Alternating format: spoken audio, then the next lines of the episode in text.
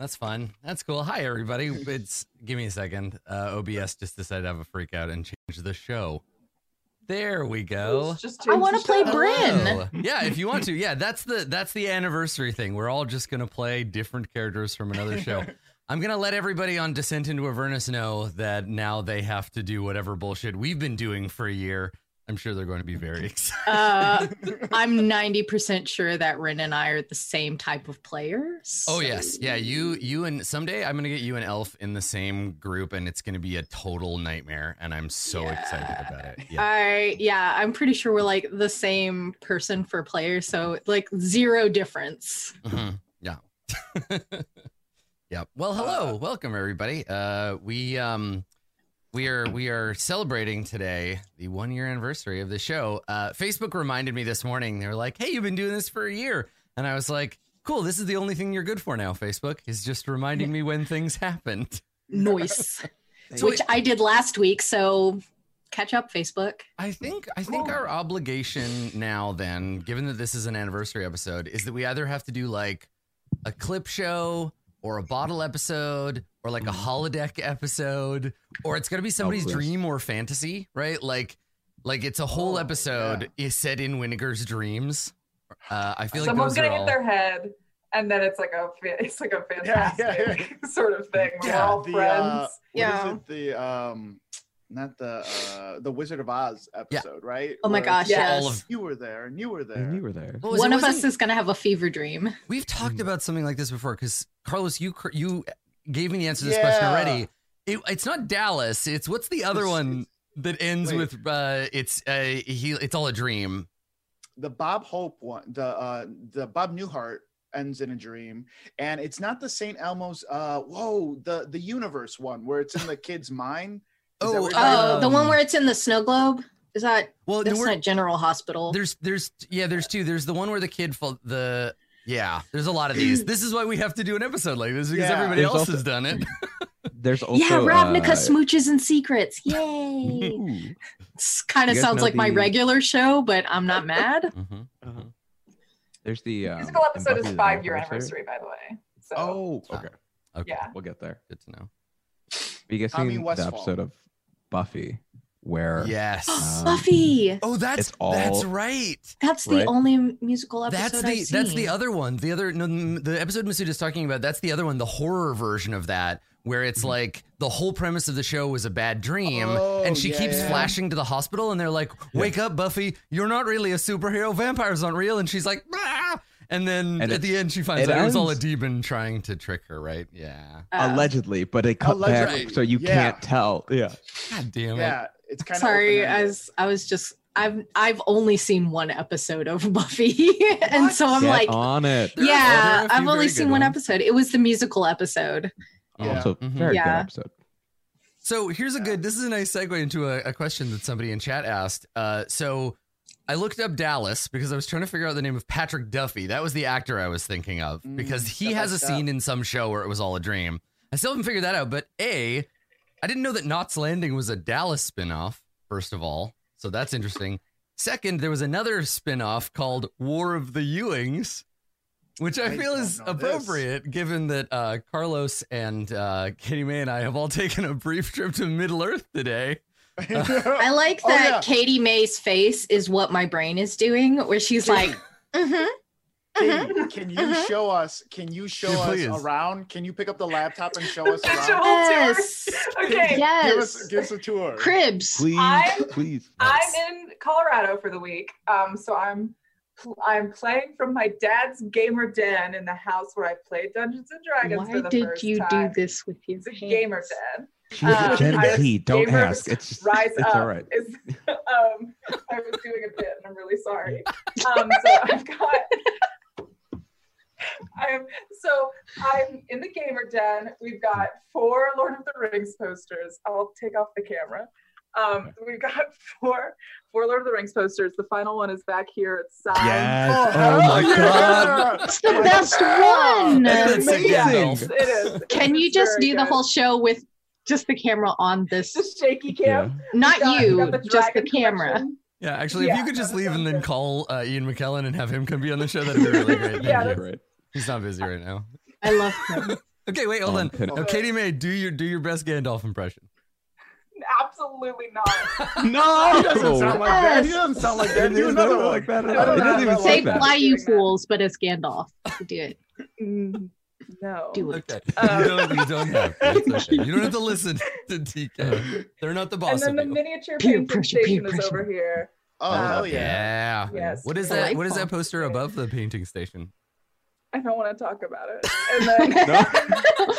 I want to know what it is now. What is it? Yeah, what is that? Looks like the worst answer you could have given. Listen, it's a picture. It's obviously just a picture of Katie May kicking Chuck E. Cheese in the butt really hard. Absolutely. Absolutely. Wait, what is it? It has to be Lord of the Rings, right? It can't be everything else. What if it's not? It's not. A very stereotypical hot fantasy lady. Yeah. Oh, is it a Boris Vallejo? Well, no Julie Bell? Probably not. Why am I so stressed out? I'm so stressed out. Are you sweaty now? The number of people, TK, the number of people that can recognize a Boris Vallejo at a glance, that list does not include Katie May. Okay. I was about to say, because like the color on it was very like Vallejo, like the pop. Yeah. It's a very pop of color. Fantasy bodybuilders fighting or relaxing with tigers. Yeah. Or other leonine creatures. It's really hard to tell because like the chainmail unitards and bikinis that they're wearing are like, is this like load bearing or is it decoration? Yeah. Yeah. It's always interesting looking at that old art and being like, what are you doing exactly? What's happening here? Yeah. Yep. The thing I'm curious about, Katie May, is the computer in that room the same age as all the posters? No. Does it have AIM installed on it? Can you send me an ICQ message? It's Is it a Compaq Presario? Yeah. Yes. It's got Pentium 2 on it. Ooh, you bad. Wow. I don't know what any of that means, and you know that. We do. No, I don't know what's going on. Sorry. Yes. God, when was the last time I saw Katie and her grandpa? Compaq Presario. Is that that company doesn't exist anymore, right? Like it was some other company bought it. Probably Microsoft. Yeah. God. I feel like Microsoft bought Gateway.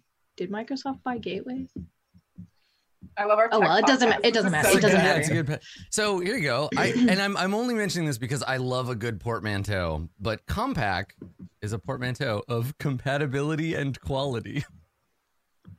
That's why named. Yes, that's why it's. Yeah, it's called Compaq because it's a shortened version of compatibility and quality. But is it? You just get mainly compatible and quality. Yeah. This is back when people used computers for business, right? They were not they weren't for fun. They were business machines. So I wonder why they didn't just go with Compaq. I guess they really want to get quality in there. Gotta jam that Q in. Oh, HP bought Compaq. Thank you. Ah. Dell bought Gateway. Right. Oh, I forgot Dell is still a thing. What was the one with the cow pattern? That was Dell. That's what I was trying to remember. Yeah, Dell had the cows. The cows. No, right? Gateway had the cows. Right. I think Gateway I'm thinking. And then Dell now has the cows. Yeah. Yeah. Because wasn't that the thing? Like you can design your own computer and it'll come to you in like some weird. I don't know why it was a cow. That doesn't make sense. Does someone in the chat know that? 90s, early 2000s branding was a total nightmare. Like 90s, early 2000s, any branding, fashion, it was a wasteland. It really was, yeah. Post-apocalyptic dystopia. Mm-hmm. Why did Bryn on everything? I watched the Cheetah Girls movie yesterday, and I was like, "Wow!" That I can talk about. Okay. I'm just trying to include you, Katie May. I did a Cheetah Girls song by myself for my fifth grade talent show. Wait, hold on. I want to hear this story. Yes. Also, tell me. Was it a solo from the movie or was it a duet? Aren't the Cheetah Girls dancers? They're a four-person pop group. There's Galleria, there's Chanel, there is Dorinda, who also goes by Do Re Mi, and then there's Aqua, and her actual name is Aquanet, but in the story series in the books she was a twin with her sister Anginette, so it was Angie and Aqua. But it's like, hold on, so they're like kind of like the Spice Girls, right? Yeah, hold on, sure. There's a book series. It was so the movies were based off the book series, but then the movies evolved into their own franchise, and they ended up making a genuine pop group that was inspired by the movie and the book series. Katie, was your performance inspired by the book series? The movie. I will guarantee. Do you consider yourself more Watchmen the film or Watchmen the TV show? Would Alan Moore appreciate your... Yeah. So wait, so you went on stage and you did the dance and the singing and all that by yourself? All four parts? Dorinda is the big dancer, so which character did you most... Was it Galleria? Gosh, I centered myself around Raven Simone for my entire Galleria. Childhood. So it's Galleria. So yes. Gotta be.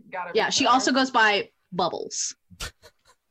I don't know why, but she becomes like a total diva in the movie, and she's like, yes, I'm the founder of the Cheetah Girls, and no, we won't be taking these, blah blah blah, like stuff like that. We have this, there's a club in Vancouver that does, and I'm sure Vancouver isn't the only place that does this, but they do hip-hop karaoke where people will essentially just perform. They have the beats without the rhymes on top, and so they'll just play them and you have to remember the rhymes and do them.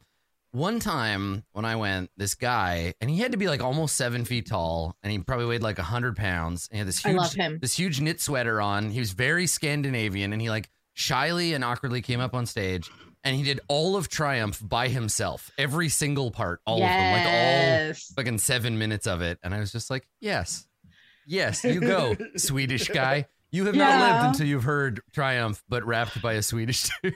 I love this shy Ronnie Slenderman that you have introduced. Yes, exactly. Yeah, I believe it's the Svenderman. He was from Sweden. For some reason, Serena's always trying to challenge me to challenge her to sing all of Rap God. Like for some reason. I shouldn't be saying this on stream, but a lot of I don't know what we'll be doing. We'll be like watching TV or a movie, and like she'll be like, oh yeah, I know all of Rap God, and I'm like, oh okay, and then she, she wants me to dare her to do it. You know what? My husband is the same way, where he's like constantly trying to get me into like a twerk battle. And I'm like, baby, same thing. You win. Like you win. Like I'm not going to humiliate myself. In the words of actually a very, really good. In the words of a very insightful computer from the 80s, an interesting game. The only way to win is not to play. I'm gonna break my neck or something and he will take it to the extreme. He'll be like, look, I do a handstand and I'm like, stop. I am Googling twerking related fatalities because I don't know if you can break your neck. I don't think you can. I mean, I guess if you tried real hard, you could. So there was one, I just saw this article about this Jamaican dance hall festival that was happening, and a woman broke her neck while doing a handstand dance and died. And so it does happen. God. Way to take it down, Masood. Yeah. Sorry, guys. We live in 2020. It's not all sunshines and rainbows all the time. Hey, I'm a dad now. All right. That's my anniversary. So I think I'm looking at the Snopes.com article about that exact event. It was a twerking challenge in Miami. And the dancer in question, her name is DHQ Headtop. You said is, not was. Yeah, she is still alive. She won the contest. What? And And instead of being dead, she got $25,000. So congratulations. Yeah. What? Nice. So wait, they just started that rumor about her being dead? Well, because there's a picture from the event where it looks like her neck is like bent at a weird angle. And if you didn't know the context and you're like, oh my God, she just fell on her neck and probably died. It's just part of a larger move, and it's a freeze frame, so it looks really awkward, but yeah. Hecky, yeah. There's a happy ending to that story. Yeah. Wow. Thank God. Yeah, right. Twerking, still safe. Good. This feels staged. That's what I have to say about this. Which part? The whole thing so far. Just everything, yeah. Including our telling of the story, I see. Mm-hmm. Yeah, Good. Yeah. Well, which one of us is waking up and realizing it's a dream this episode? I mean, I don't know if I believe you. And my good friend Eric Lornet Gandalf, they agree with me. So. Oh no! I feel like, Carlos, no one should ever have showed us that you can add a green screen background in Zoom. Like, we should just never been told about that. It would have been safer and better for everybody. Oh God! But like, on the other hand, look at this. Yeah, look at this beautifulness. The other day I saw. This reminds me, actually. The other day I saw Seventh Son. Have you ever heard of that movie? I've heard of it, but I haven't seen it. Came out in 2014. Julianne Moore is in it. Yes. So is Jeff Bridges, and it's like a it's like Lord of the Rings meets Scott Pilgrim. It's so bad. It's like, I wish more people saw it. Yeah. Isn't like he finds out he's the seventh son of a seventh son. He has to fight monsters. Is that right? Yeah, yeah. Okay, basically, I remember the poster of this. Yeah. It's rated like an 11 on Rotten Tomatoes. And is there a lot of blue in the poster? Oh God, there's a bunch of posters. We looked up all of them. Anyway. Julianne Moore she was in Boogie Nights, right? Probably. I think she was. I like her. She's good. It's so funny that was the one that came to your mind first. It's the most recent one I've seen.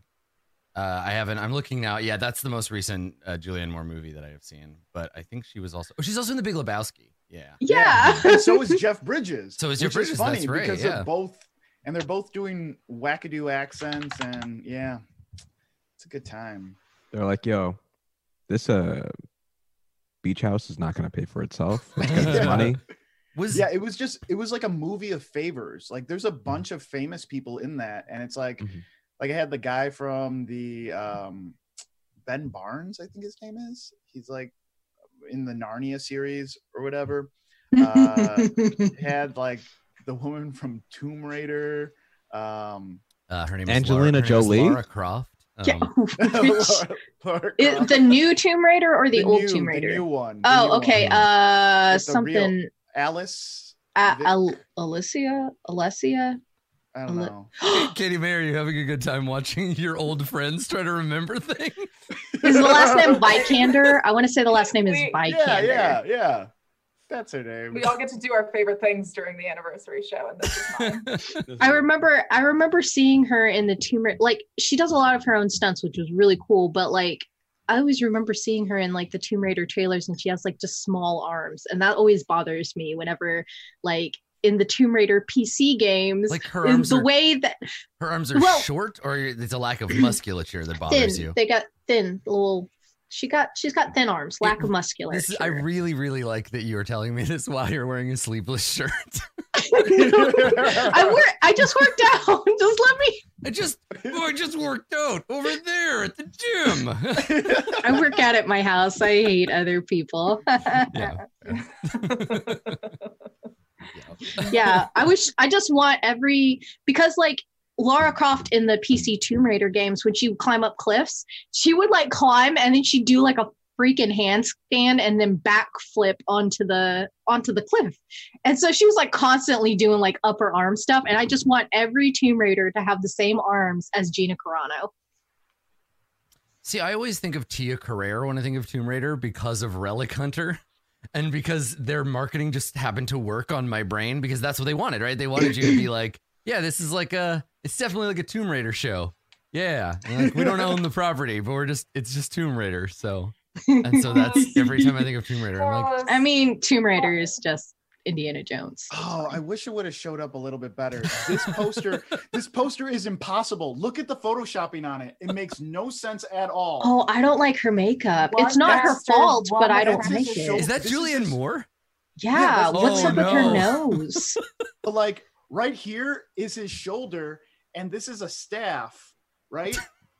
And it just makes no sense. Like, how do you? Can you just get out of the way so I can just look at the whole poster? One master, one apprentice, one future. Okay, what a tagline! Did this movie come out? Why would they choose that tagline for something that says Seventh Son? Yeah, that's what I was just thinking. Because like numbers are obviously. Why not cool like the sun also rises, but spell it S-O-N. Yeah. Whoa. Taglines. I got them. Yeah. Get out. Or on the seventh day, the bad dudes rested. Yeah, right, guys? Yeah. That'd be good, right, guys? I see Winnegar is ready. He's primed. Time to cross the seventh horizon. Fucking hate y'all. Or Morgan Freeman. They're all seventh deadly sins. What's in the box? If anybody, one of those Seventh Son is just what's in the box. If anybody thought that they were going to get to watch anyone play Dungeons and Dragons today, it feels like they were gravely mistaken. We're on the 29, so what if this is the one where we just keep going and everyone's waiting the whole time? Like, are they going to start? Are they? Oh, it was all this was a dream Winnegar was having. Yeah. Joke's on y'all. We were only contracted for a year. So if Jace Bellerin doesn't die in this episode, I don't know what to tell you. No, I think the series finale of Jace Bellerin just died. Yeah, there's no actual content. It's just, this is the commentary, the DVD commentary, which, Katie May, used to be a thing where they would put out DVDs, which are physical, and then they would have an audio track by the director or the showrunner or the cast, and then they would talk over the movie, explaining the things that they had done in the movie, and they would make jokes. And have you ever listened to Arnold Schwarzenegger's commentary for True Lies? Yes, it's very good. It's so good. He's just like, he's just talking about how great he is in that movie. He's like, oh, watch this. That's exactly what I would do, though. Would you not? Yeah. Also, it's awesome. Like, well, I loved him. The follow-up. I was going to say the follow-up for this is just the Mila Jovovich, her voiceover thing for Resident Evil. She's doing it alone, which is very uncomfortable because she's just by herself. And she says basically nothing for most of it. And then every once in a while, we'll pipe in with a totally random comment. Usually it's like, oh, hey, wait. Okay, pay attention to this next scene. That was my boob. And that's it. That's okay. Which Resident Evil was it where she's watching? She was like, oh, I was so drunk through this scene. I don't remember, but it was awesome. I was like, isn't the director of those movies her husband, though? Or am I thinking of Kate Beckinsale and her husband? Though TBH. Or Judd Apatow and Leslie Mann. Yeah, right, sure. Everybody who's married, they're all the same to me. Carlos, was that you in that movie? Yeah, it was. Have you listened to, I doubt it's on a commentary disc somewhere, but it's Ben Affleck watching Armageddon drunk. Oh no. Have you seen that? That's hilarious. I highly recommend YouTubing that. Is Armageddon the one with Liv Tyler in it?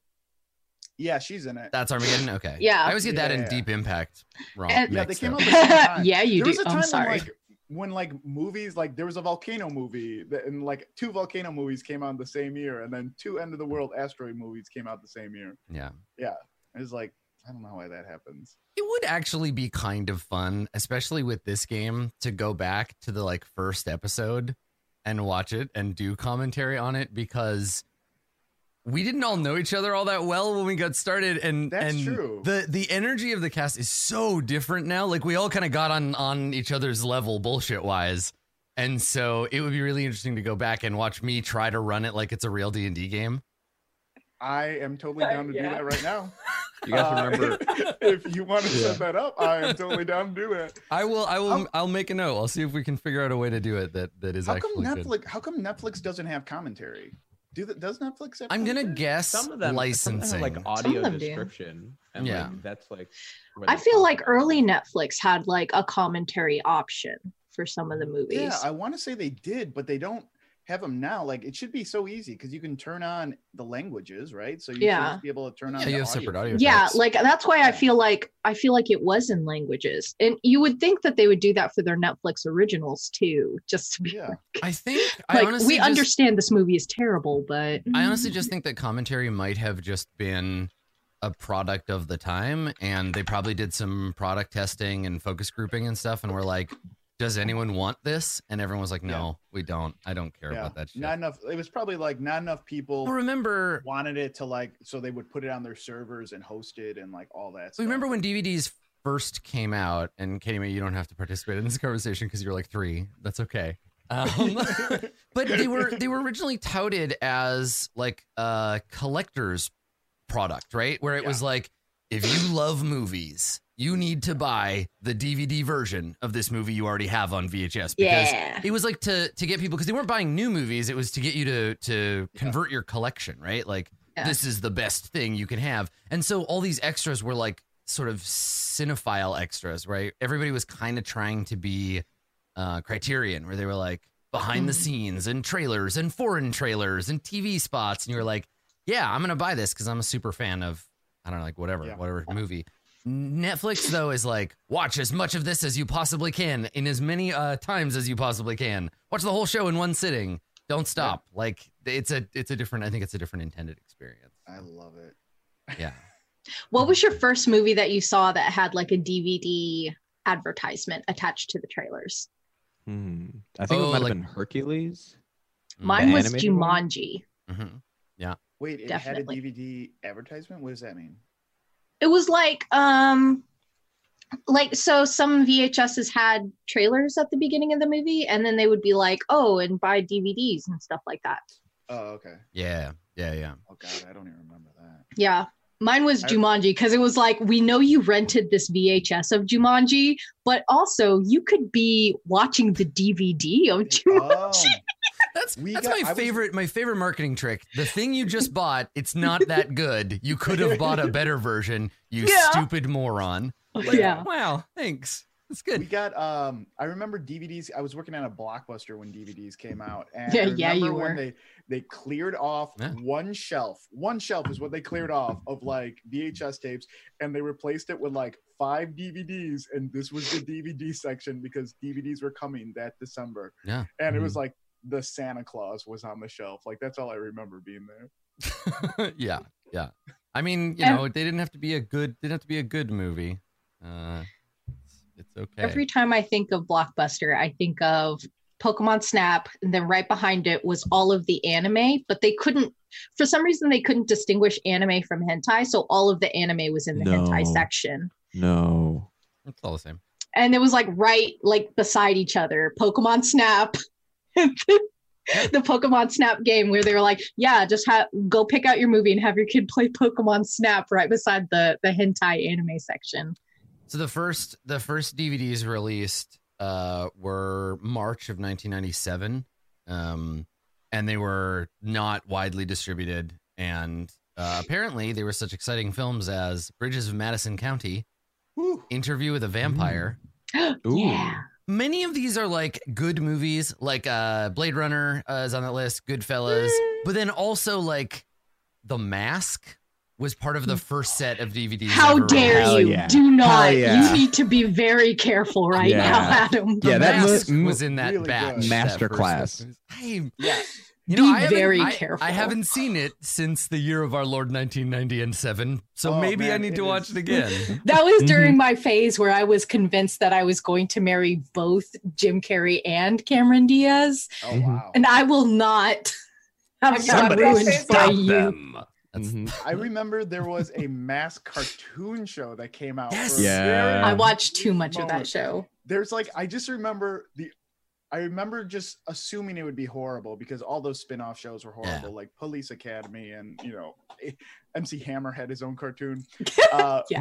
But I remember watching half of one episode where these two bank robbers or two criminals get zapped with some machine and they become mutants of some sort, and the one guy has like all these powers, he's super strong, he has laser eyes, whatever, and all this, and the other guy is just a fish, and I just could not stop laughing, and the other guy's like carrying him around robbing banks, and he's like, I'm just a fish. I don't know. The Mask walked so that Freakazoid could run. True. Yes, that's true. Freakazoid was really good. Yeah. I actually don't know what that is. You don't know Freakazoid? Do you know like Jackie Chan Adventures? It's a WB Jackie Chan Adventures. It's a WB cartoon that was about. It was like a tongue-in-cheek superhero cartoon about a superhero called Freakazoid. I think he was a scientist during the day, and he was like the Freakazoid at night. He was like a college science TA student type like person. And the thing that made him into Freakazoid is that he typed like a very obscure computer. Oh yeah, it was definitely like 90s computer stuff. Yeah, it was like a computer command, and then by hitting like the delete or the enter button or something, he was able to become Freakazoid. It was very I was struck by lightning while taking a shower under hard water. He used the machine to turn from Steve Urkel to Stefan Urkel. And, oh my God, yeah. Stefan Urkel. I loved him. Yeah. Anyway, it was good. It was a funny cartoon in the same way that like it felt a lot like Animaniacs. I think it was the same team. It was Freakazoid. I think was a bit character, so it was like a spinoff show. Yeah, it was like how Wayne's World got a movie. Mm-hmm. Yeah, well, I mean, all of that is just to say that we're announcing today the Kickstarter for the J.S. Baylor Must Die animated series. We need $3 million. Yeah. So if you've just got it laying around. Simple guys. $3 million. That's not just too bad. How will we split $3 million? Well, $1 million is going to tentacle animation mechanics. So we're actually doing this. I thought that we were embezzling. Who is that? That's Freakazoid. That is the titular character of Freakazoid. I never realized how close Freakazoid's costume was to the Incredibles. I mean, it's a generic. I mean, they're all based on like kind of early superhero like weightlifter costumes. But Incredibles apologist. I didn't say the Incredibles never happened. Like, it's I'm not a Pixar denier. Okay, it's real. It's just the Incredibles numbers vastly inflated. Carlos, you need to change it. Anyway. I love him. I can't do it. Don't kiss him. I've been waiting for this smooch. Give that freak a smooch. Smoochazoid. Well, we are 10 minutes past, so I believe we are contractually obligated to play Dungeons and Dragons, which is what everybody ostensibly turned up for. But let's do it. I was really tempted to do like a flashback or a dream sequence or whatever, but I feel like the show has enough ridiculousness in it that I don't really need to try for it. So that's fair.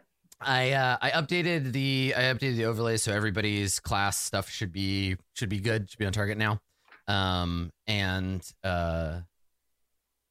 So we've spent the last couple of episodes watching the great kind of machinery of Ravnican magical politics continue grinding onward, and you have all kind of been dragged along with that. But there is now sort of this period of relative, I'm going to say, I don't want to say inaction, but things go underground, right? So what we probably start on is one of those scenes where skeuomorphic isn't the right word, but we explain to the audience what's been going on and kind of what the state is through a story element of the game. So in this case, it would likely be, I guess the easy one to do would be like a crier on the corner, right? Being like selling newspapers and being like, Azori is at war with the Golgari, read all about it. Like, and then following from that character to like several kind of hushed conversations, people looking nervous, a new prov in the background. And above it, the state of emergency kind of like banner glowing red in the sky, giving the whole neighborhood this kind of dull, rusty glow. No sign of the Golgari anywhere above ground. We see none of the usual like cleanup crews. The shots will be structured explicitly to illustrate a lack of these people who have up to this point always been kind of present, whether in the background or otherwise. But it's clear that with Vraska's leaving New Prov and with the death of Asperia, everybody has kind of gone to ground. The guilds have returned after the failed summit and are figuring out what to do now. The real and maybe as a kind of like framing thing, maybe we would get some vignettes, right? Of like Ral late at night working on Project Lightning Bug, some mysterious is it machinery around him, little arcs of light. Maybe he hears a sound and turns to look. And we see a plate with a sandwich and like a glass of water sitting on his desk. And we see Tomek like leaving the room, like walking out. And Ral makes a face like he wants to talk to him or like stop and go to him. And then he's reminded like, no, I have to work. I can't. And there's this kind of sad moment between the two of them. we probably get to see the way that the Rakdos are responding to all of this tension, which is just to party even harder. So we would see Judith overseeing one of the many circuses in Rixmati.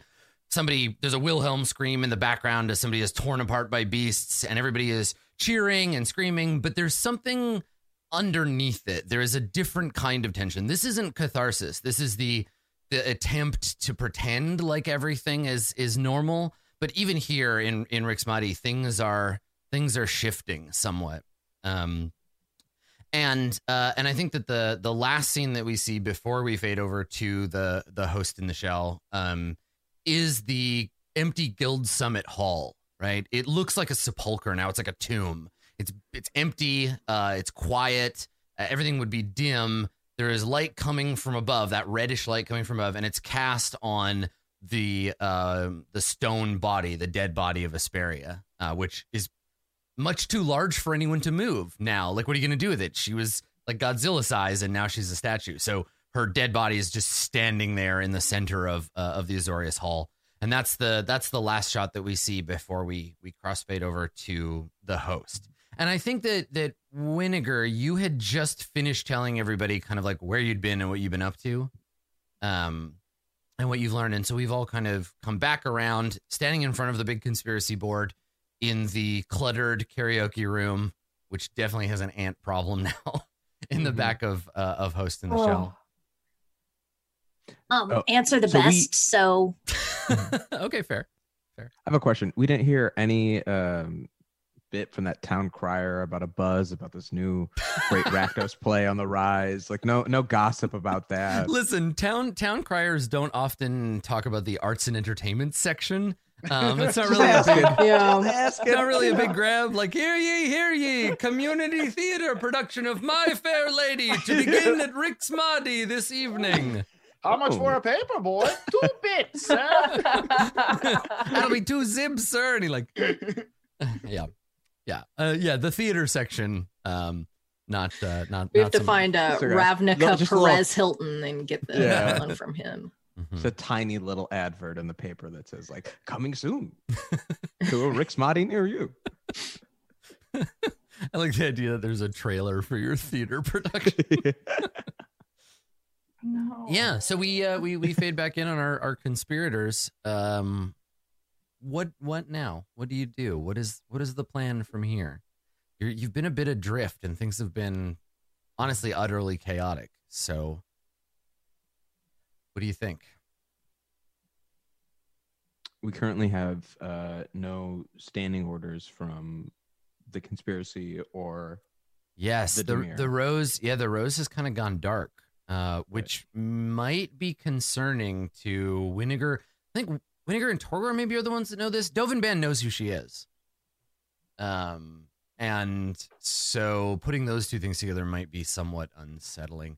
That's also the other thing is that the guild that she used to belong to, maybe still does, we don't know where she's been replaced, has undergone like massive dramatic changes to ownership as well. Actually, now that I think about it, a lot of the guilds seem to be going through changes in leadership. Vraska's brand new. Dovin Band's in charge of the Azorius. He's assured everybody, and I imagine that he had a prepared speech that he delivered, and it's been sort of broadcast to various places throughout Ravnica, where he has said like, this is only temporary. This tragedy will not go unanswered. You know, we will find the culprit. We will ensure punishment. And it is my honor and my burden to only for now take control of the Azorius Senate, such that I can see us through this time of crisis. And he mentioned something about increasing production of his ornithopter network like 10-fold, so that they will root out this villain and they will bring them to justice. And so the whole city, the surveillance net is widening right out from the 2 main precincts to the rest of the city. I have a question. Did we hear word that like the Rose's house had been burned down, like she in a tent? Were there any signs that she had fully gotten away? Or... I think it's all very unclear right now. Okay. It is a time of tumult, and she is missing. So you know, you can derive what conclusions from that little information that you like.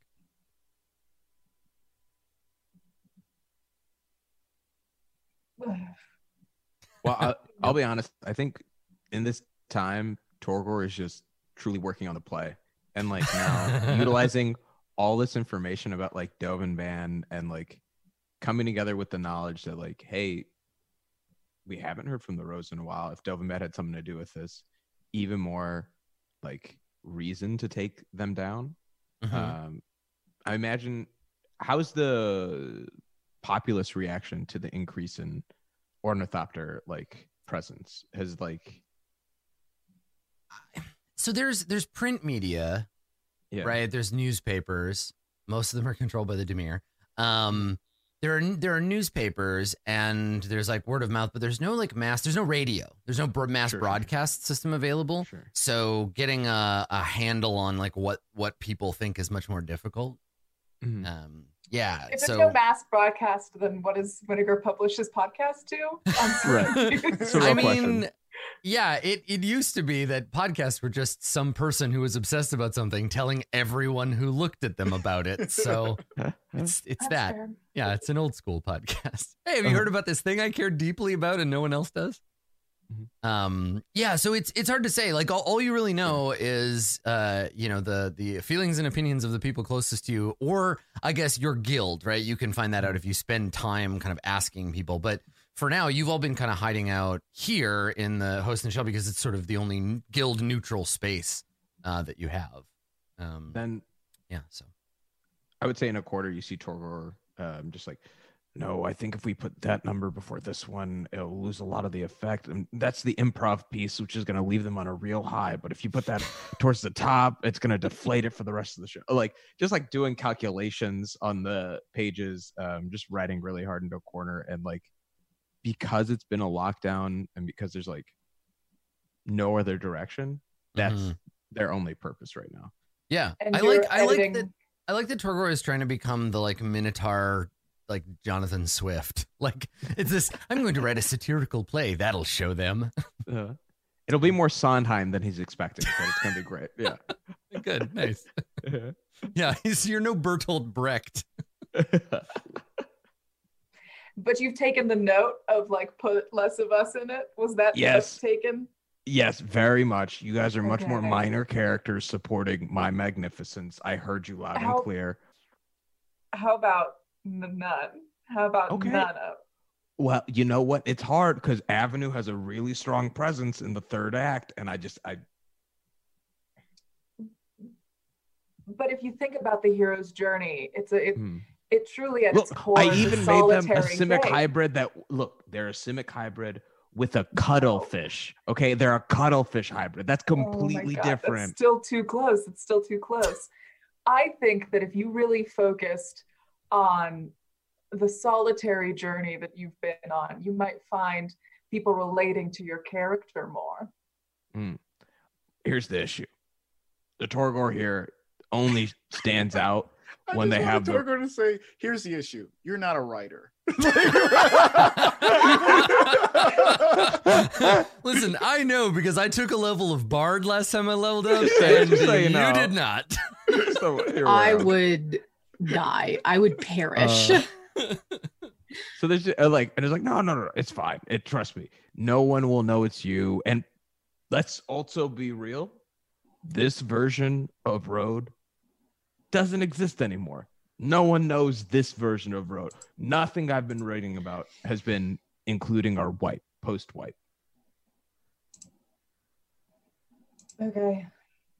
Okay. This is, I want you to know that I feel like we've had so many bad ideas come to fruition in this room. Name seven. This is the clip show. Remember that one? Just stop, bro. I'll throw to 7 instances. Yeah. It's like, it shows all the clips, but then Road is like, good point, actually. I can't think of a single thing. I can't. Oh. We're still going to get a third, though, right? Mm-hmm. Cool. Winnegar is like at the board, the conspiracy board, and he has like a little notebook, and he's making a mini board in his notebook of what's, you know, on the board and transferring it into his notebook. But then he's also on the next page, he's kind of focusing in on Ral and Tomek and trying to write down as much as he actually remembers or knows, which isn't much, just a couple names. And he's run into Ral, ran into Tomek once, and Ral once also, but then he remembers he ran into Ral twice. Yeah, he ran into Ral before at Rourke's, like, junkyard. Yep. Your best friend. Which is yeah, that was the first of many friend betrayals. Yeah. Do you think that Rourke's mind was wiped? I'm sorry, I'm leaving. Goodbye. Oh. I didn't mean to tangent. I was just thinking about it. Sorry. Like, yeah, and that's something kind of we don't really we kind of do all our discussions in character, and we never really, you know, discuss like conspiracy theory outside of that. Yeah, I don't know. I don't know exactly what. Hey, Winnegar. Hey, what's looks going like on? You could fix a friend relationship, you know? Yeah, I guess you could meet this guy and act like you don't know him, but then talk about all the things he loves. And the next thing you know, boom, you're best friends again. Because he's like, oh, I don't know who this guy is, but we're not talking about demure stuff with Tack in the room. Good God, we gotta stop. I think Tack would not know that this is demure stuff because, like, my role was astoundingly poor. It was very bad, yes. It was incredibly bad. So I think Tack would just be like, yeah, all of my most meaningful relationships have been built on manipulation. Yeah, you know, guys, I guess I just don't know how to make friends. And then it does a flashback of him making all these friends. Like, yeah, and then Tack like killing them off camera. Well, that's the other approach to the clip show is the Rashomon, where you're like, that's not how I remember it. And then that act is it like Winninger's 2 feet tall, like taller than everyone else, and like has a mustache. Everybody really respects him, and he has all these friends. Yeah. Okay. Okay. I also want to be changing the conspiracy board to see how hard Winnegar is concentrating while he's taking notes. I just want to add things. You want to add things to it? Okay. I don't know. I like that because it might be a tangent that he needs to get out of the box and like learn new things. Oh, you think it's meaningful? It's penis drawings. It's like dotting eyes with like wieners and stuff like that. Like, I don't think Winnegar cares about that at all. I don't think so either. I just want to see if he does it. He'll be like, oh, looks like other people have interesting, like, you know, writing skills, calligraphy, like. Change all the R's to B's in like one sentence. Okay, guys, what are we gonna do? I know Torgord's got his writing going on, getting into casting, pre-production real soon. But what are we doing? That's a great question. I don't know how long we're gonna wait for the Rose to tell us that she's alive. Should we maybe give her and let the other people who want to know some information about what we've been up to? It's the most subtle thing you've ever done. I know what's going on. Tack got a 3. Good. If you have any updates of Worth, yes, but from what it sounds like, you're still in casting and pre-production, so... That is an update of Worth, okay? That's pretty good. That's... Did we update the Rose and say that I had gone to that meeting? Because I remember telling them about it, but I don't remember if we told the Rose about it. Like, the last thing you had from her was, go check out this meeting. Okay. Though, let me clarify. So... I do want to introduce more paranoia, so I'm just going to do it. Yay! So the last information you got from the Rose was in New Prov, which we understand now to be controlled by Dovin Ban, who knows who the Rose is. Yeah. So do you think that your orders to go and check out the meeting were from the Rose or from Dovin Ban trying to pretend that he was the Rose? I don't think that Tack knows enough about Dovin Ban. Yeah, this was a general, because I think assumption. I think Winnegar and Torgor know that, but okay. Tack doesn't yet. So Tack, okay, yeah, so Tack thinks it is the Rose. Yeah. Definitely. And I think Tack would be like, "Oh, did you guys remember to do a dead drop to let her know that I saw what's his name?" Do you have a dead drop location right now? Because I don't have a dead drop location right now. I sure don't. I thought that was your job. Yeah, I guess that's my job. You handled all the dead drops last time, so. No, and I will this time. We just don't have one right now. Cool. It's like that's not my fault. Yeah, the temperature in this room just like shifts down a few degrees. It's just like neat. Cool. Then I don't have anything planned for today. What do you guys want to do? Well, this is my lunch break. I technically do have to go back to work at some point. Yeah, this writers meeting needs to like really just pick up. I gotta give Gary some notes, and I don't know. Ezekiel's been all up, and trust me, his revisions aren't really revisions. Gary's in the play. How come Gary gets to be in the play? No, not this Gary. It's another Gary. Oh no, Gary too. It's just Gary, but with a mustache. It's cool Rakdos Gary. Gary? Oh no. Gary, do you know you have a doppelganger with the Gary's same name? A secret juggalo. I like the idea of Gary too being like an enormous ogre or something, or like a cyclops. And eventually the two of them will meet and they'll get married. I guess they'll get Garied, but oh no, I love it. It's so funny because if we wanted to have like just the most anticlimactic ending to the show, that moment of like, well, I should really get back to working on my play. Yeah, I got to get back to work. All right, guys. Just all leave. Bye. Yeah, and they never speak again, and that's the end. Yeah. Go 1 year show. Go like 1 year and Jace Pollard must die. Just let Jace will die eventually. Just let him live his life. It's I guess like Tack like looks at Torgor, looks at Rose like, oh cool, you guys gotta go back to your jobs and your lives and your families. That's cool. And then looks at Winnegar is like, cool, do you want to get a pizza or never mind? No, we can get a pizza. I was just thinking, I was stunned that you were asking me to hang out, you know. Let's you're literally the only person left. Well, I mean, there's other people left. I also think you would prefer being alone than hanging out with me, so I'm moving up in the ranks, huh? Cool talk, bro. Okay. Should we do something, or do we just? How long are we going to stay in this holding pattern? So what are our leads right now?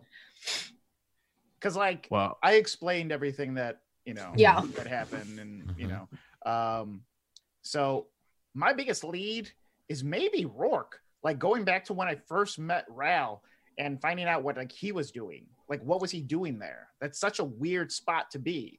Yeah, isn't Rourke a trash man? Yeah. Junk man, but similar. Junk lord. Oh, okay. That's actually his last name. His name is Rourke Junkman. Okay, so trash that you can sell. Yeah, pretty much. Which honestly, you could probably sell any trash. I mean, I've bought a lot of trash. Selling trash is what we do here on Jace Bellard Must Die every week, week in, week out. And you're buying. That's why you hired me, really. Right, and you're buying. 100%. I love this is the scene where we find out we have no common ground. It's like when you... Yeah. Well, what's on everyone else's mind? Like, what would be on Tack's mind that... What did Tack learn that, like... Has Tack being curious right now? Tack is definitely thinking like primarily about the consequences of Vraska killing Asperia, because like as much as Tack talks about, oh no, I stab people to the face, there's a difference between like mugging someone in a dark alley and murdering them, and like transforming one of the most powerful people in Ravnica to stone. Mm-hmm. Because tax actions have no consequences, but Vraska's actions have very clear consequences. When I do the bad thing, nobody really gets hurt. But when she did the bad thing, ooh, like, boy. Okay, but let's be like realistic about it. As much as I don't care about guilds and I don't think that they're real and I think they're dumb, if I kill someone, I go to jail. But if Vraska kills someone, everybody goes to jail. Yeah, so that's the thing, right? Is that as soon as you like, you have the advantage, Tack, of being somewhat abnormal for your guild, right? We've talked about this many times, where you're a goblin in the Golgari, and there's not that many of them, mm-hmm. So it's somewhat easier for you to avoid notice. But the Crawl, the Devkaran, any of the like Undying, like any of the Golgari that are traditionally known to be Golgari, they're in deep shit. And that's why they've all been like, we're going to go back underground where the cops don't come, and we are going to stay there until all this blows over, or until Vraska has a plan. And you can imagine that right now Vraska is probably having a very uncomfortable meeting with all of the members of the Golgari who are like, you've doomed us. Like, what are you doing? This is insane. Yeah, right. You just threw an incredibly deadly tantrum. Yeah. So she is probably in the midst of that. So the Golgari. Yeah. The other thing is that Vraska is a she's an Okran, right? So like your mom's loyalties may be divided if she's like, well, she's the guild leader and a member of the Okran, so I have loyalty to her there. But also she did a dumb thing, but you don't know. I mean, you don't know what your mom thinks of that yet. The thing is that in all hives, you take your orders from the queen. Yeah. And if there is a new, bigger, stronger, better queen, you pretty much oust the weaker queen and take orders from her. But like now we're back in this tumult where we're not sure we want to take orders from this queen if her orders endanger the hive as a whole. Yeah. And I think that even though TAC doesn't really think of themselves as Golgari that much, you can't just deprogram 8 whole years of most of a long goblin life. Yeah, of that training, that social expectation and things like that. So there's very much like a, man, she's really hot and really cool, but everyone I know could die. And so, like, even as Tax, like, do you want to order a pizza? They're also, like, shoving everything sharp into, like, I don't know, like a plastic bag or something, like a trash bag. They have none of their gear. So they're just, like, grabbing sharp things and, like, dessert spoons. And now you find out that the reason they use kitchen implements is because they get arrested a lot, and so they never have real knives. Like, this isn't a knife, it's a spoon. No one could ever kill anyone with a spoon. With a melon baller? How? A melon baller? It's because, I don't know, man, I get arrested and the first thing I want is brunch. Don't. Wait, could Road have maybe like pulled something off and gotten Tack their equipment back? Oh my God. Because now I'm a guild member. I mean, you could certainly try. You could requisition the appropriate forms and what have you. Yeah. It depends. I'll look into it. Like as Tax, like, hey, do you want to get a pizza? They're like taking couch lining and like cutting it and making a new outfit. Yeah, that's what their light leather clothing is. Tack, I will just go buy you clothes. Do you want that? No. The couch though is like, we use it all the time. I like this couch. So we should keep it nice, right? Because we like it. It's already like safety pinning the sides together. Oh no. All right. I don't know what the problem is. I do this literally every week. I'll just move this couch into one of the other ones. It's like if you go into the other karaoke rooms, they've all got like dress patterns cut out. Just constantly seats are flipped. I need to find my mom, and I probably need to not get arrested. So if you guys got plans for that sounds great. Because Vraska really fucked us over. I'll come with you. Do you need help? I don't need help. I don't know. No, I lean over to Road. Yeah.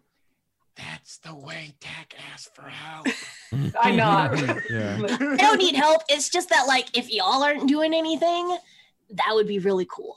Yeah, I was going that way anyway, so, like, that's cool. That's how you say it. Yeah. Yeah, I also had nothing going on, so I'll also. Don't you have work? It's fine. Yeah, I think it was at the end of the day anyway. Like, I think that you would all, because Gary was leaving when you were getting here, right? So that's true. We did break in here with the goblin luck pick at like 11 o'clock at night. You don't you don't need to go back. You're not needed at the office until tomorrow morning. So. And Tackle look at Torgor like. Torgor looks at the script and this is all to get an audience with Rakdos. This is all because having one, the ideal ability of having Rakdos turn on Dovin Ban and like get him to be able to take out this other guild would be phenomenal. And or having Rakdos reclaim my soul from the Dimir and like secure me away from like that is Torgor's like entire motivation right now. Mm-hmm. But upon seeing the fact that Tack is actually asking for help in some capacity, is like, yeah, like Tack does as best as Tack is able. This is actually also how TK asks for help, and it's very like this is a very uncomfortable situation for me outside of game as well. Yeah, Torgor looks at us like, you know, there's this shower principle that I was reading about this writer that sometimes. If you're working on something, you just need to go and like take a blood shower in someone's blood, and then you'll have inspiration when you get back to it. So, yeah, let's do it. Wow, I thought you were gonna say something really stupid, but that makes sense. So, Torgor, can you? Because you've been working on, and we've been doing this kind of at the beginning of the session. You've been working on your play. Do you want to make a roll? I'd love to continue your progress. For sure. Where is this another performance? Yeah, now? I think it'll be the same. Yeah, the same role that you made last time. So I think it's performance. Cool. Gotcha.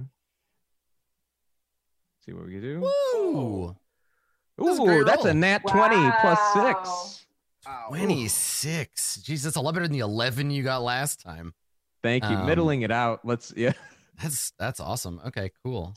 Once he cut out the rest of the conspiracy from the plot, it really. I was gonna say there was a lot of fat I needed to trim. Once you cut Tack, Road, and Winnegar's characters, the whole thing got so much better. It's just very clear. Yeah.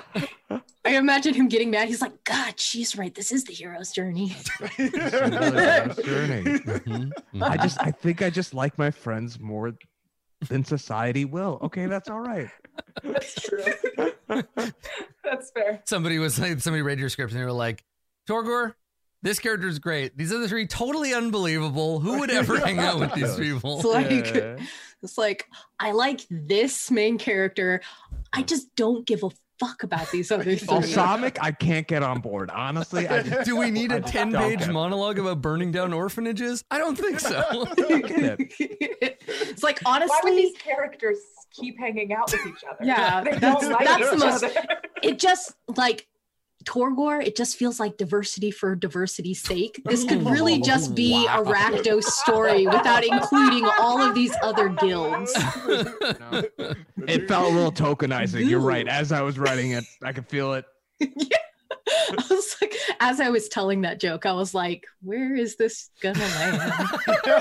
yes and here. We got it. TK makes jokes like other people jump out of airplanes. Yeah, sure do. I was like, sometimes it's hard. Yeah, I got a parachute. Okay, we're good. Because like as I was telling the joke, I'm like, it's cool. I'm not the only brown person on this podcast, so I can make it. Right, so, yeah. But at the same time, I was kind of like, ooh, I don't know. Anyway. Mm-hmm. Yeah. Mm-hmm. Cool. I will say this. So for this, the reason I'm getting you to check, Torgor, is that eventually I will tell you. I will say the play is done. You are finished. Like you've come to the end, and it is done. And when that happens, we will talk about performing it. And I want that to be a thing where we, and that's our sort of equivalent is like of a clip show is I want to dedicate an episode to Torgor's production. And I want us all to go through it and do the thing. So we'll keep at it. I'll give you some warning when we get closer, but yeah, I definitely want to make that a thing. I think it's worth having it on screen because getting Rakdos on board is a big deal. So also it'll be really fun. At some point, I'm going to find roles for everybody in this production. Rode's going to come in and do the fight choreography. Like, yeah, I mean, I think it'll the only way it'll work as a thing for the show is that all of the players, like if it's Tack, but Tack is playing like Ral, or like, you know, like if you assign them roles within your play and then we get to do the thing there. Yeah. They might be better behind the scenes, but we'll see. We'll see what chops I got. Yeah. Rode comes out opening and still has the script in her hand. Hark! Two houses, both alike in dignity, in Ravnica, where we set side up. Of her arm. It's smudged like more. No, wait, each tentacle. I was about to say this is a really good like Warner Brothers cartoon visual joke where she gets to the end of the line is like and then the tentacle unrolls and it has the rest of the line. Yeah, very nice. Oh, no. I'm so happy. What were we talking about? I think maybe going to. I think we can go get a pizza. I think was what was going to happen. Yeah, pizza, Golgari Underground, Rourke's place. Yeah, it's okay. All the best pizzas in the Golgari Underground, so it's fine. I don't know. The Undercity has some good options too. But they're kind of right. It above ground doesn't have good stuff. I want to go to Pete's. It's nice and it's normal and it's safe. Why would you get pizza from someone named Pete? That sounds ridiculous. No joke. That's my favorite. That's my favorite pizza place in Chicago. It's called Pete Pizza. Like, 5 minutes from my house. I love it. We're gonna have a conversation during the break about Chicago addresses. Honestly, like there's a pizza buffet in Bowling Green, a couple hours south of me, and it's like Greg's Pizza House or something, and it's really good. Great, like the crust consistency is just like. And they do. Their sauce isn't too sweet anyway. Yeah. So you want so to? Where do you? I mean, we could very easily like diagonal wipe to the group. Everybody's holding a piece of pizza, and you are approaching Rourke's junkyard, right? So let's do that. So everybody's you've got pizza. If it's Golgari pizza, it's probably mushroom and bugs. It's a ton delicious. Of mushrooms. Yeah, yes, yeah. Lots of like. I like mushrooms on pizza, but a four mushroom pizza would probably not be very. First of all, it's incredibly salty because there's like they got like the little anchovy capers, but they're like little mutated like sewer anchovies. Yeah. So anchovies. I am so hungry for sewer anchovies. I don't know which. I guess here this is our fan interaction moment. Leave a comment in the YouTube video. Which Ravnican guild makes the best pizza and why? There you go. Yeah. So you all have wait. You got some slices. You're on your way. Did you say we'll wait? We'll wait. We'll wait. Hour later, still no one has said anything. I am so hungry. So you find your way back to it's adjacent to the headquarters, right? Like his junkyard is nearby. It's in that same neighborhood. And like, I think it's clear to us and to the characters as well that something is going on that is unusual in terms of like scope and scale here at the Izzet headquarters. Like, it's just always kind of like stormy and rainy and stuff, but there's a lot more. Like, the closer you get to the Izzet headquarters, the more intense the storm seems to become. Now, it's not like lots of rain and wind. It's an electrical storm. So everybody notices like their hair starting to kind of stand on end and everything gets a little bit like electrically charged when you get within a certain distance. And every few minutes you hear the crack of a lightning. And if you look up and you watch, it's like a Jacob's Ladder. There's little bits of light energy kind of coming off of the spire. And it's clear, especially to Winnegar, that like, yeah, something serious is going on in there. But you're not here for that today. You're here to visit the junkyard, which is nearby. Small rolling hills of trash, failed Izzet projects, and what have you. But also you see the flashing blue and white lights of a couple of Azorius Thopters. They're sitting outside the gate. So there's a big fence around the junkyard. And there's like a hand painted wooden sign on the fence that's like hanging kind of loose, and it says "Beware of Rourke." And because he doesn't have a dog, I don't just think there are. Are there dogs in Ravnica? I don't know. There are only Otiugs. Yeah, right. I don't actually think there are. I've never seen one. I think there are Ravnica dog. Kind. Yeah. There'd be like animals that look dog-like, but I don't know if there's like straight up like pet dogs. Okay. So Resolute Watchdogs. Okay. So that's a card, a Resolute Watchdog. Okay, so they're like hounds and stuff. All right. Okay. A moss dog? What the fuck? I'm sorry. Rourke can't afford a big dog like that. But yeah, the Azorius are already here, and I think that as you come within sight of the Thopters, kind of flashing lights, you see two law mages, or a law mage and a wrester, like uniformed Azorius officers, leading Rourke out of the junkyard in handcuffs, and Rourke is shouting at them, like, "Hey, what? I didn't do anything. I keep telling you, I didn't do anything."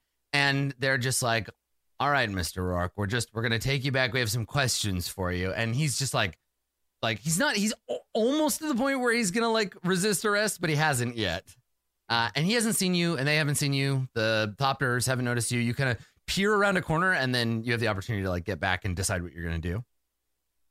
Yeah, get back and decide what we're gonna do. Yeah, right. So like you're around a corner, and you can hear Rourke, and I guess they'd be taking him to, they'd be just taking him to arrest him. They're gonna head him back there. So, Road, can you stop him?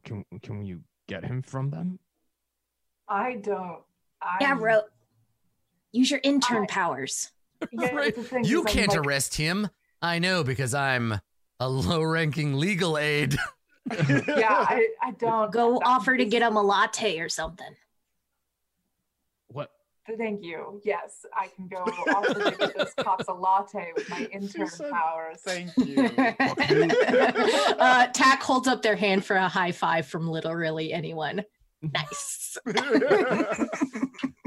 Maybe you can find out where they're going to be keeping him and... Yeah, I mean, if you want to let him get arrested, I can find out why later, but that's the best I can offer you right now. Unless we want to try and take down two guards, two Thopters, and Rourke in some capacity. Yeah, oh my God, Carl. I like it. It's very immersive. Yeah. Thank you. Yeah. Thank you. That's where we're at right now. What are we going to do?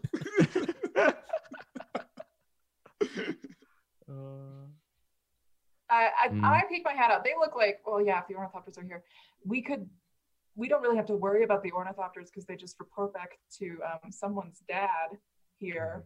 So it's not really that big of a, yeah. Where someone here at this table is friends with the ornithopter owner. So we don't really have to worry about that. We just have to take out the two guards. Yeah, we just got to take out the two guards. What type of cutlery do I have? I assume that you have some kind of like potentially killing implement on hand at any given time. A sharpened Sunday spoon. Like, yeah, right. With a long like parfait. I mean, it's got a huge handle. You work in a location that has all kinds of cutlery, and Gary constantly is like, "Well, guess I better go to the Costco and buy some more spoons." Work. Yeah, it's definitely like a parfait spoon with like the really long handle. Okay. Like the end of the handle is just like a shiv. Yeah. Just like ready.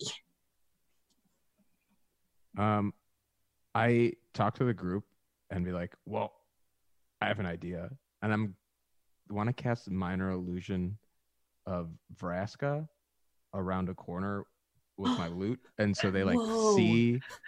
Does she like? pull up her skirt and stick her leg out around the corner like, yeah, no. Just got her like tentacles out and like was taking and then when they come over, they found out it wasn't Brask at all, but it was a big thing of TNT and they blow up. Absolutely. Also, Torvor just out here casting spells. Look at these. Yeah. Personal growth. Lute now. Yeah. So is that what it looks like? Like, do you play like a chord on the lute and like sing a little song about Vraska and then she like you conjure the illusion? Oh my god. Yes, absolutely. But when I strum the strings, like you see them move and you hear the plucking, but there's no like music. Because in that instant, like it instantly goes towards. Oh right, yeah, that's cool. Well, and minor illusion, there's no verbal component, right? So you can do it without being able to speak. So yeah, somatic and a material component. Oh my gosh, you just hear like the desperado music, just like Santana. And suddenly Vraska's like moving around, like from where we are, we see them around the corner, and then I assume like a distance away down a track is where I would like Vraska to appear. So they like run off in this direction and we can run and grab them. Can we see it, or is it just them? Yeah, you can. Yeah. I would like to assist in deceiving them this way by being like, what the fuck is that, Vraska? Because Tack has no idea that Torgor can do this. Get her, boys. So let me see. You create the image of an object within range, such as a chair, muddy footprint, or small chest, no longer than a 5-foot cube. I don't think minor illusion can create people. Okay. I think you need a better version of illusion to do that. What about like a shadow? You can create, you could create something that is, like Vraska's shadow is actually okay under minor illusion, because it's an object. It's not a person. So like the shadow of a Gorgon drawn from your memories of what Vraska looks like. And that can appear anywhere within 30 feet of you. Cool. Hot Shadow. And I'll do it. Yep. Yeah. That's actually her nickname, the Hot Shadow, Vraska. The Hot Shadow. Oh my God. I love her more. So I'll just draw up at the top of the map up here just to give you kind of a general idea of where things are. So if there's like the fence of the junkyard, right?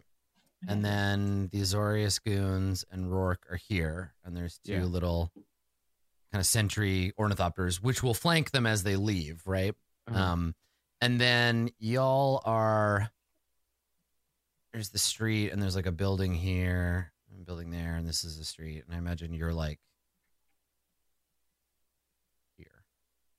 Cool. Right. Then I would love to like have the... shadow be like placed here, almost like stretching from back there, so they like kind of zoom around. So you want the shadow sort of flickering over here, and then Tack is gonna try to help by being like, yo, what's that? And then get them to turn. TK is helping. Tack is like, whoa. Exactly. You're implementing your character to help in a way that your character doesn't realize they're helping. Good. Yeah. Good director stance. Okay. All right. So, Torgor, you just need to cast the spell. It's on them to fail the intelligence roll. Tack, why don't you make a deception check? I would love to. Wait, am I good at that? I am not. This will just determine whether or not they care about your random. No, they don't. This random goblin shouting. But one of them looks. And Gerblin. One of them looks and sees the shadow, and they look at each other, and the other looks up at the ornithopters and gestures like, go check it out. And I feel like they should all just have stormtrooper voice, like, go check it out. So, but he points, he's like, yeah, go, you two, go check that out. And they the ornithopters turn and in unison hover and flutter off that direction to go and look. So you have like 5 seconds before they realize that it's an illusion. What are you going to do? So the two little thopters like buzz off, and the Azorius and Rourke continue their little walk across the street. Should we, like? Oh, and this area isn't it's not like abandoned. Like, it's nighttime, but remember, Ravnica is both an enormous metropolitan and it's whatever the fancy sci-fi word for planet city is. There's people everywhere all the time. So there are people watching. They're like, oh, that guy's getting arrested. I wonder what he did. Like, there's some gawkers that have gathered kind of around the area, holding up their cell phones. Yeah, right. Yeah, so yeah, if you want to just like rush them and take them down, you can. But if there are people around. No, not if there are people around. Vinegar, you can try and talk to him before the Azorius. Do my best killing when people are around. So Torgor, I don't want to. I'm speaking as the voice of your natural Minotaur instinct. Yeah. The urge to lower your head and run as fast as you can at someone is very, very strong right now. That like all I gotta do is just put the horns forward and then just fucking run, give her bam. Some atavistic urge. There's two of them. Yeah. There's two of them. Yeah.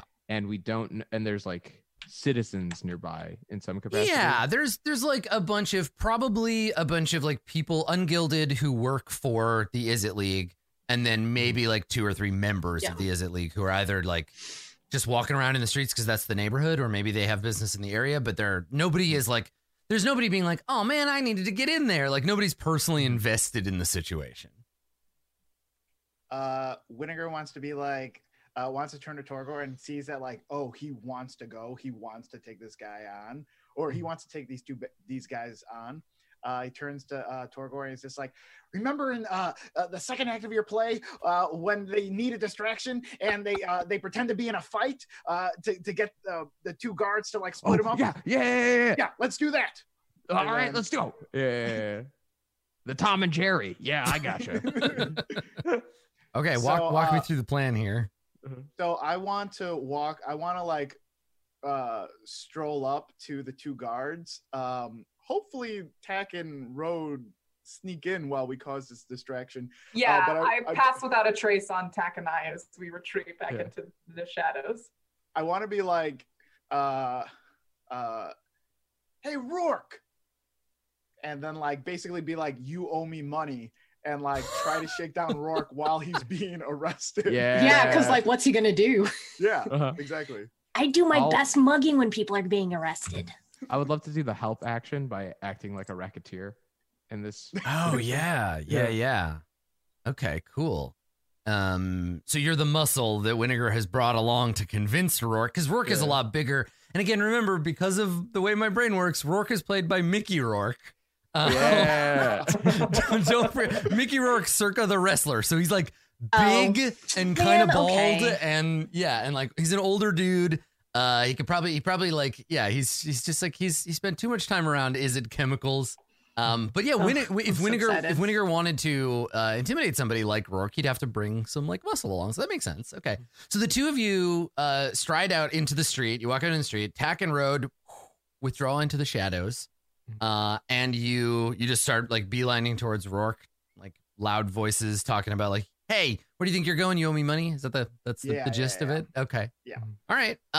Well, so immediately as you approach, you get the whole, like it puts the Azorius into sort of high alert. And, one of them draws a wand and points it at you. And she says, she's like, stop right there. And like points the wand, and the wand crackles with mana. Whoa! I don't got no beef with you. And he turns back around at like Torgor. Pretty good, right? I mean, a little offensive, but that's fine. It's only because I'm bovine. Oh yeah. Sorry. It's okay. This is actually Winnegar's like audition. Yeah, and Winnegar like looks back over at Torgor and is like, I correlate with you. It's with this poser. Are you just quoting lines from Torgor's play to try to seem tough? Like there was almost a "Do you bite your thumb at me, sir?" in there. It's like I correlate with this squirrel. It's with this guy over here. Okay. Yeah. So the arrestor. So you can see clearly now that it's an arrestor and a law mage. The arrestor puts his hand on his crossbow, which he has like slung up near the front of him. He puts his hands on it to like hold it, like don't come any closer. And he says, "I'm sorry, citizen. Any business you have with this man, you'll have to take it up with him in New Prov. He's going away." And how am I supposed to get my money if you're putting this guy away? And yeah, and Rourke says, "I didn't even do anything." And the arrestor says, "Yeah, that doesn't matter anymore." And he turns back and he looks at you, and he says, "You're gonna need to back off, or you're gonna be joining him in a cell. You and your Minotaur friend." Okay. As, when does he get out? I need to know when this fool's gonna be released. This honky's gonna be released. No.